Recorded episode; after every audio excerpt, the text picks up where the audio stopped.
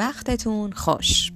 شما در حال گوش دادن به صدای کتاب های کتابخونه پاورقی هستین. من برستو و امروز می‌خوام تو این اپیزود بخشی از داستان شب سمرقند از مجموعه داستان چشم سگ نوشته خانم آلی عطایی نشه چشمه براتون تعریف کنم. خب بریم سراغ داستانمون. ساعت هشت شبه.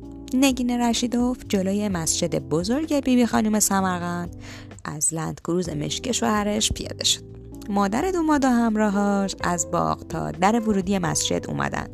مدخل زنونه مادر داماد با صدای بلند براشون دعا خوند و خواهر دامادم کفشای نو عروس و پشت در جفت کرد تا به خیر خوشی دوباره بپا کنه.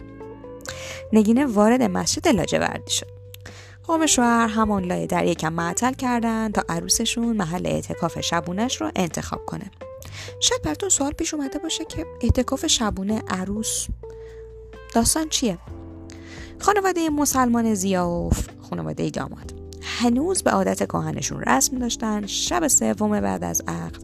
عروس به مسجد ببرن تا داماد توی خونه پدریش بست بشینه و با خودش خلوت کنه که زنش رو برای یه ام می‌خواد یا نه. عروسم میبایست توی اون شب تو مسجد به اعتکاف و دعا باشه تا صبح بعد نماز شوهرش بیاد دنبالش. البته که این رسم هیچ ربطی به اسلام نداشت ولی خب خانواده زیاوف از اولش هم سنگ انداخته بودن که دختر دانشگاه رفته و ایران دیده رو به این شرط می‌برن که رسم رسمشون رو قبول کنه. نگینه هم به خاطر علاقش به رحمان و اینکه خواسته بود دیگه زندگی آروم و بی رو شروع بکنه هیچ مخالفتی نکرده بود و با هم دیگه قرار گذاشته بودن تا کل اون شب و با هم سعدی بخونن تا بگذره و برن پی زندگیشون رحمان برای نگینه مردی بودش که اون رو با سالهای زندگیش تو ایران و افغانستان پذیرفته بود با ماجراهای زندگی نگینه کنار اومده بود. یک سالم که نامزد بودن جز خوشی آرامش هیچی به نگینه نرسیده بود. همه چیز خیلی خوب پیش می‌رفت.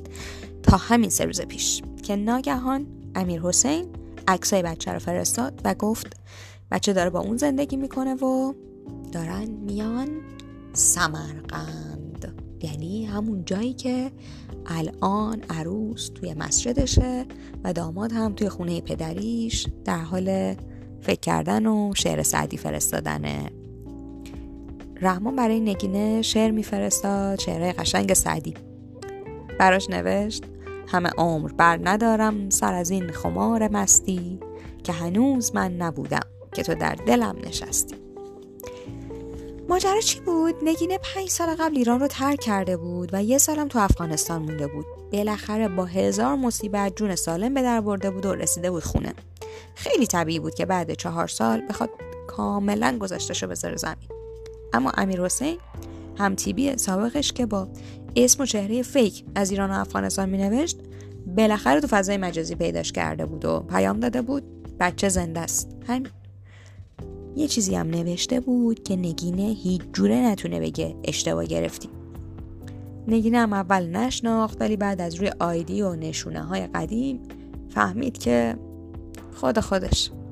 خود امیر حسینه هم دانشگاهیش در دوره لیسانس توی دانشگاه تهران و یکی از بچه هایی که برای گذراندن دوره ادبیات تطبیقی با هم اومده بودن ادبیات هرات.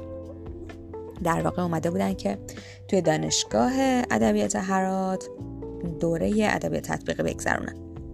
دوست همزه بود و یکی از اون جمع چهار نفره که تو کل این پنج سال نگی نمی‌خواست فراموششون کنه.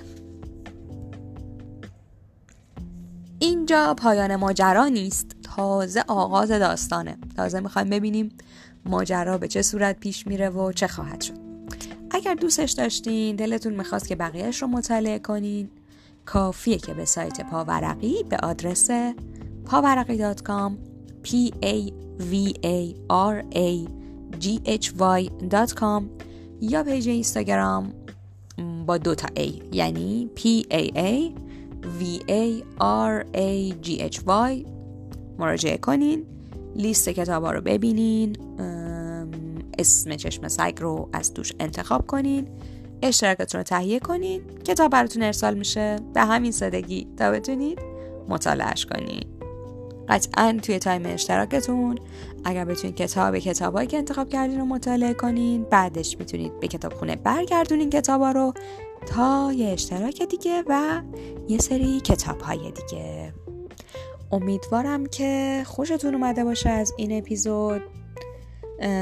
اپیزودهای باورقی به رسم پادکست ها همیشه رایگان میمونن.